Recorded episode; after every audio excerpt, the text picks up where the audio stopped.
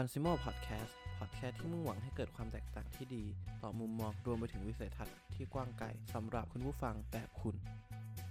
สวัสดีครับ ตอนนี้คุณกำลังอยู่กับผม ปันนพวัฒน์ชิมสุวรรณกับรายการปันซิโม้พอดแคสต์ในปันซิโม้พอดแคสต์ EP นี้เนี่ย ผมจะมาชวนคุณผู้ฟังคุยเกี่ยวกับสิ่งสมมุติที่ทรงอานุภาพที่สุด เหนือกว่าสิ่งอื่นใด บนโลกใบนี้ สิ่งสมมุติเนี้ยเป็นสิ่งที่ ทรงนุภาพและมีอิทธิพลมากที่สุด สามารถทำในสิ่งที่พระเจ้าองค์ไหน หรือกษัตริย์คนใด ไม่สามารถทำได้ แต่สิ่งสมมุติเนี้ยสามารถทำได้นะอะฮะและเป็นสิ่งที่ทรงอิทธิพลสามารถให้มนุษย์ทุกคนบนโลกอยู่ใต้นะอานัตของมัน เรียกว่าครอบงำแล้วก็ทำให้ทุกคนมนมืดมนแล้วก็ตกอยู่ในความอยากได้อยากมีสิ่งนี้เลย แล้วก็ในวันนี้เนี่ย ผมจะมาในเนื้อหาที่ผมชวนคุยวันนี้จะอยู่ในบทบทหนึ่งในหนังสือเซเปียนมวลมนุษยชาติที่เขียนโดย Professor Yuval Noah Harari และแปลโดยอาจารย์นำชัยนะครับ สามารถหาไปหาหาอ่านได้นะ เป็นหนังสือที่ดีมากจริงๆ อยากให้ทุกคนได้ได้ได้ลองอ่านดูมันมันมีอะไรที่ดีและสามารถมาปรับใช้กับชีวิตไประจำวันได้มากเลยแหละอะฮะโอเคมามาต่อเลยดีกว่าครับ คุณผู้ชม ก็วันนี้เนี่ย ผมขอพูดต่อเลยเนาะสิ่งนี้เนี่ยสิ่งสมมติที่ผมเกินไปเมื่อกี้เป็นสิ่งที่ผมเชื่อว่าทุกคนจะต้องมีติดตัวในการออกไปใช้ชีวิต ในแต่ละวันไม่ว่าจะทำงานไปเที่ยวไปเรียนทำกิจกรรมต่างๆ เป็นสิ่งที่จำเป็นมากที่สุดเลยแหละสำหรับยุคสมัยนี้เนาะไม่มีก็ไม่ได้ ถ้าไม่มีเราอาจจะอดอยากหรืออดตายนะครับ อืมมันจริงนะไม่ได้อันนี้ไม่ได้เวอร์เกินจริงเลย ซึ่ง ผมว่าคุณผู้ฟังบางคนเนี่ยอาจจะอ๋อถึงบางอ้อแล้วว่าสิ่งนี้คืออะไร ใช่ครับ สิ่งสมมุติที่ว่านี้แต่ก่อนเนี่ยอาจจะเป็นกระดาษพิมพ์เขียวแล้วมีแปะไว้มีรูปคนสำคัญในกระดาษใบนั้น หรือแต่ก่อนอาจจะเป็นแร่ธาตุนะครับ แล้วก็ถูกแปลรูปเป็นเหรียญกลมๆเหรียญหนึ่งหรือแม้แต่ในสมัยนี้เนี่ยที่โลกหมุนพัฒนา มีนวัตกรรมเรื่อยๆ ก็อาจจะอยู่ในเป็นดิจิตอลแอสเซทหรือว่าเป็นสิ่งที่มีค่านะ แต่ไม่สามารถจับต้องได้ สิ่งนี้เนี่ย และสิ่งนี้ไม่ได้มีคุณค่าหรือมีประโยชน์ในทางชีวภาพที่จะสามารถสร้างอะไรที่ได้เลย แต่สิ่งนี้กลับมีคุณค่า และทรงอนุภาพมากที่สุดบนโลกจินตนาการที่มนุษย์สร้างขึ้นและให้คุณค่าแก่สิ่งสิ่งนี้เนาะสิ่งนี้อะไรสิ่งสมมุตินี้คือ ฟังดีนะครับ สิ่งสมมุตินี้คือเงินครับผมทำไมเงินมันถึงทรงดูภาพและสามารถทำในสิ่งที่พระเจ้าองค์ไหนหรือกษัตริย์ คนใดไม่สามารถทำได้เนาะคือขอขอขอเริ่มด้วยประวัติแล้วก็ที่มาก่อนเลยแล้วกันเนาะก็คือหลังจากที่มนุษย์เนี่ยได้เกิดการปฏิวัติอุตสาหกรรมขึ้นนะครับ เอ้ยไม่ใช่สิขอประทานโทษ เกิดปฏิวัติการเกษตรขึ้น ทำให้วิถีชีวิตมนุษย์เนี่ยเริ่มเปลี่ยนแปลงไป จากแต่ก่อนที่อาจจะเล่ร่อนไปเรื่อยๆ หาของกินเก็บของป่า มนุษย์เริ่มที่จะมีการเพาะเลี้ยงเพาะปลูก แล้วก็เริ่มมีพื้นที่เป็นหลักเป็นแหล่ง อาจจะเป็นชนเผ่าเล็ก ๆ หมู่บ้านเล็ก ๆ หรืออาจจะเป็นเมืองเล็ก ๆ เนาะ ซึ่งพอหลังจากที่มีการลงหลักปักฐานแล้ว เริ่มมีการทำการเกษตรเพื่อให้ได้ผลผลิตที่ ทำให้มีผลผลิตที่ดีขึ้น ควบคุมคุณภาพได้มากขึ้น มีของได้อย่างสม่ำเสมอเนาะ มีผลผลิตอย่างจากการจับสัตว์มาเลี้ยงในคอกให้อาหาร ให้มันเลี้ยงออกลูกมาอะไรเงี้ย ให้สัตว์เหล่านั้นออกลูกมานะมันก็สิ่งที่ตามมาอย่างคือเศรษฐศาสตร์ขนาดเล็ก ซึ่งเวลาคนทุกคนไม่สามารถปลูกของทุกอย่างได้ก็อาจจะปลูกบ้านนี้ปลูกปลูกส้ม อีกบ้านหนึ่งปลูกแอปเปิลอีกบ้านหนึ่งเลี้ยงวัว อีกบ้านหนึ่งอีกครอบครัวหนึ่งทำรองเท้าอีก อันนึงทำเสื้อหนังเสื้อผ้าอะไรเงี้ยซึ่งเวลาที่จะอยากได้ของอื่นก็จะต้องเอาของที่ตัวเองมีเนาะไม่ว่าจะเป็นอะไรก็ตามมาแลกเปลี่ยนกัน ซึ่งในตอนแรกเนี่ยมันก็อาจจะทำได้ทำได้ไม่ยากเพราะว่าฮับมันไม่ใหญ่มากเนาะครอบครอบครัวหรือว่าชุมชนชนเผ่าหมู่บ้านอาจจะไม่ใหญ่มาก แต่พอหลังจากที่ใหญ่ขึ้นมีโปรดักต์มากขึ้นเนี่ยเท่ากับว่าเวลาที่จะแลกอะไร เราจะต้องเอาของที่แลก ของที่เรามีไปแลกกับของที่เราอยากได้เนาะก็สมมุติว่าเราปลูกแอปเปิลอยู่ เราอยากไปแลกกับ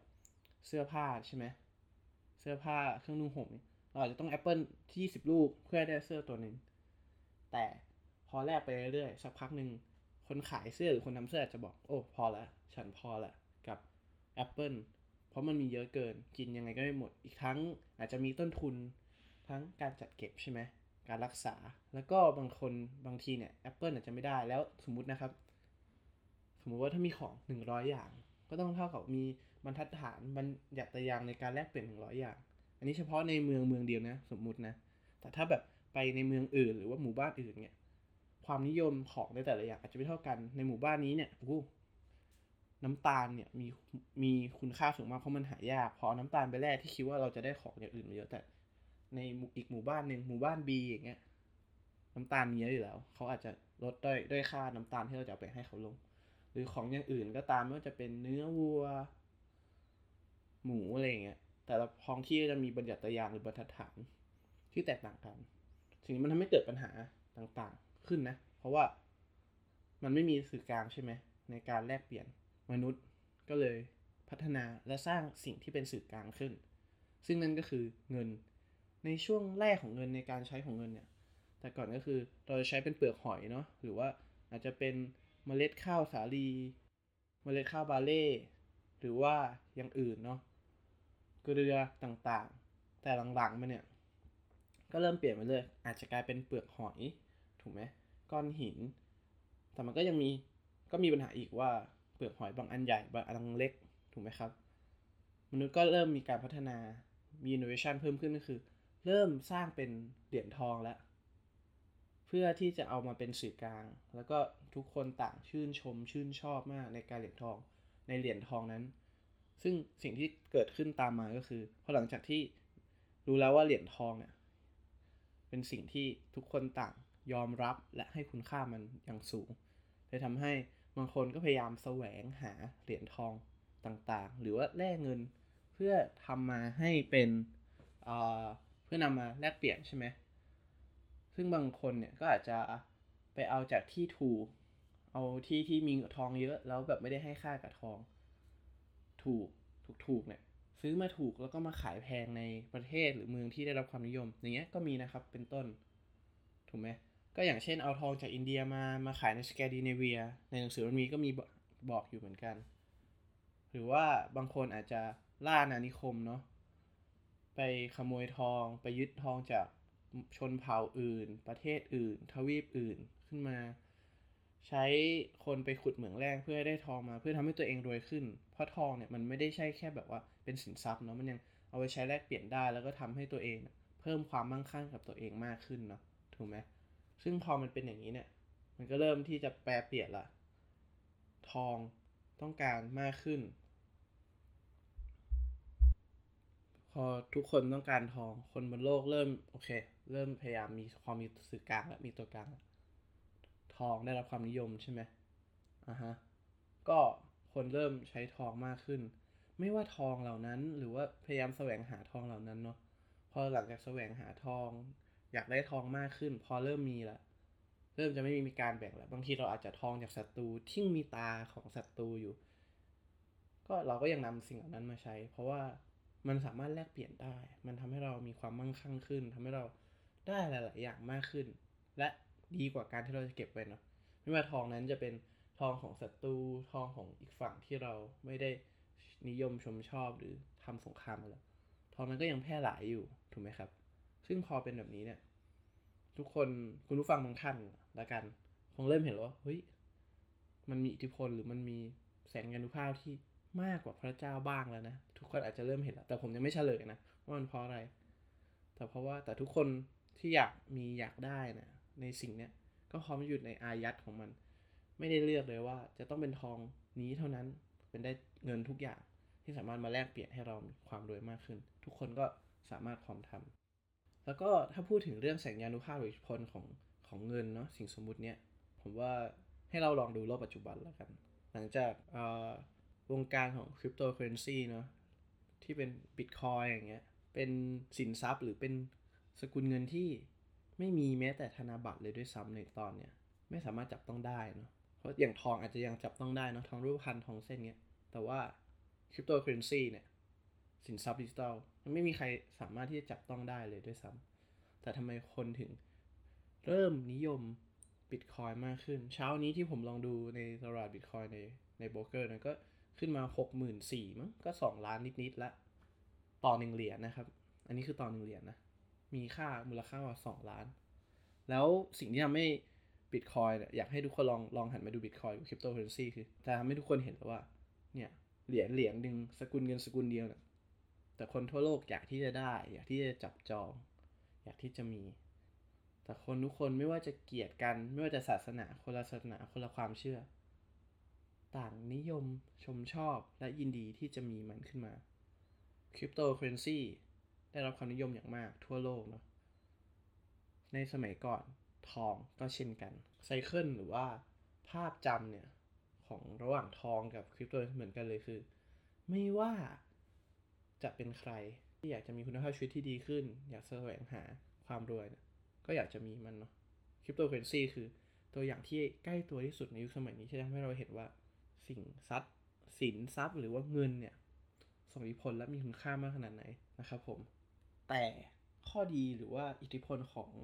ของเงินเนี่ยมันไม่ได้มีแค่นี้หรอกมันยังมีเยอะอีกมาก โดยเฉพาะในความมืดมิดพิศวงของเงินเนี่ยก็มีเช่นกัน เงินเนี่ยทำให้ความเชื่อต่างๆ วิถีชีวิต หรือแม้แต่ประเพณีเปลี่ยนแปลงสิ่งเหล่านี้ไปตลอดกาลด้วยเงิน เพราะไม่ว่าอะเริ่มตั้งแต่สมัยแต่ก่อนเลย แต่ก่อนพอหลังจากมีเงินมาเนี่ย พ่อบางคนอาจจะขายลูกตัวเองทิ้งหรือขายแม่ เพื่อนำเงินมาซื้อข้าวให้กับลูกคนอื่นในครอบครัวซามูไรหรือแม้แต่อัศวินที่ซื่อสัตย์และรักเจ้านายยิ่งชีวิต กับพร้อมที่จะหักหลังได้ หาเงินถึงหรือมีเงินมากพอ นักการเมืองบางคน ยอมให้ตัวเอง หรือว่ายอมให้ทุกคนในสังคม เรียกตัวเองว่าเป็นงูเห่า เพราะยอมที่จะขายความเชื่อมั่น อุดมการณ์ที่เคยมีตอนแรก จิตวิญญาณของตัวเอง ความรักความศรัทธาที่ประชาชนมีให้ เลือกเขามาเป็นนักการเมืองเป็นสสเป็นรัฐมนตรี ยอมทำทุกอย่างเพื่อแลกกับเงิน อาจจะสักก้อนหนึ่งเนี่ยแล้วยอมให้ตัวเองเป็นเขา ก็มีนะครับให้เห็นเยอะแยะไปเนาะหรือแม้แต่ พี่น้องบางคนหรือคนที่อยู่ด้วยกันมาตลอดรักกันมาก ก็แตกกันด้วยเงินกก็มีเห็นเยอะแยะนะครับผม เงินมันไม่เข้าใครออกใครเนาะหรือแม้แต่ในหนังสือเล่มนี้ก็บอกว่าคริสเตียนที่เข่งศาสนาบางคนเนี่ยขโมย จี้ป้น ให้ได้เงินมา เอาเงินสิ่งนั้นมาทำอะไร เพื่อมาล้างบาปของตัวเองในอดีต เอาเงินเหล่านี้ให้กับ โบสถ์หรือว่าให้กับศาสนสถานเพื่อให้ตัวเองได้ล้างบาป เพราะมีความเชื่อว่า จะทำให้ตัวเองได้ขึ้นสวรรค์เนาะสิ่งนี้ก็เห็นได้แล้วว่า อิทธิพล แสงอนุภาพของเงินมันส่งผลมากมายขนาดไหน เงิน สามารถทำในสิ่งที่ไม่ว่าพระเจ้าองค์ไหน หรือกษัตริย์คนใด ตนใดไม่สามารถทำได้ ในเรื่องของการยอมให้คนทุกคน ยอมอยู่ใต้อานัตของเงิน ทุกคนรวมตัวถึงคนจะเกลียดกันแค่ไหน กล่าวได้เลยว่าเงินคือผู้พิชิต อย่างแท้จริง เพราะไม่ได้แค่พิชิตแค่ แค่คนให้คนอยู่ใต้อานัตของเงินเนาะแต่เงินยังสามารถทำในสิ่งที่พระเจ้า อยากจะให้คนอยู่ร่วมกัน กษัตริย์ที่ต้องการที่จะปกครองโลก ไม่มีใครทำได้ แต่เงินสามารถปกครองคนทั้งโลก ให้อยู่ใต้อานัตและข้อดีที่ถูกสร้างขึ้น บนโลกจินตนาการได้ ไม่มีใครทำได้ ผมคงกล่าวไม่เกินจริงไป ถ้าจะบอกว่าเงินคือผู้ชิตและสามารถทำในสิ่งที่พระเจ้าหรือจักรพรรดิจักรวรรดิไหน ไม่สามารถทำได้อย่างแท้จริง เงินพิชิตได้อย่างไร เงินสามารถทำให้คนที่ไม่เชื่อในพระเจ้าองค์เดียวกัน ไม่เชื่อฟังใน คำสั่งของพระราชาองค์เดียวกัน ต่างก็ยินดี และใช้เงินสกุลเดียวกันได้ อย่างไม่เขิน และในหนังสือเล่มนี้ที่กล่าวกับเรื่องเงิน พูดได้อย่างเจ็บแสบมาก professor ยูวัลบอกไว้ว่า ถึงแม้ว่าอุซามะบินลาเดนมูฮัมหมัดกาดาฟี หรือสัตดัมฮุสเซน จะไม่ชอบการเมืองอเมริกา ศาสนาอเมริกัน วิถีชีวิต การทำธุรกิจ แบบอเมริกันมากแค่ไหน แต่ทั้ง 3 คนนี้เนี่ยกับนิยมชมชอบ ดอลลาร์อเมริกาที่แสนหอมหวาน มากเสียยิ่งกว่าสิ่งอื่นใด เงินพอจะเป็นผู้พิชิตที่สามารถทำในสิ่งที่พระเจ้าองค์ใด หรือศาสนาใดจักรพรรดิองค์ไหนทำไม่ได้ หรืออยังครับสุดท้ายแล้วเนี่ย เงินมันก็คือ ผู้พิชิตเนาะสามารถทำในสิ่งที่ คนอื่นหรือใครก็ทำไม่ได้ เรียกได้ว่าเงินคือผู้พิชิตและเป็นสิ่งที่ทรงอานุภาพที่สุดเหนือสิ่งอื่นใดสำหรับวันนี้ ปันนพวัฒน์ขอลาไปก่อน แล้วพบกันใหม่ใน episode ต่อไป สวัสดีครับ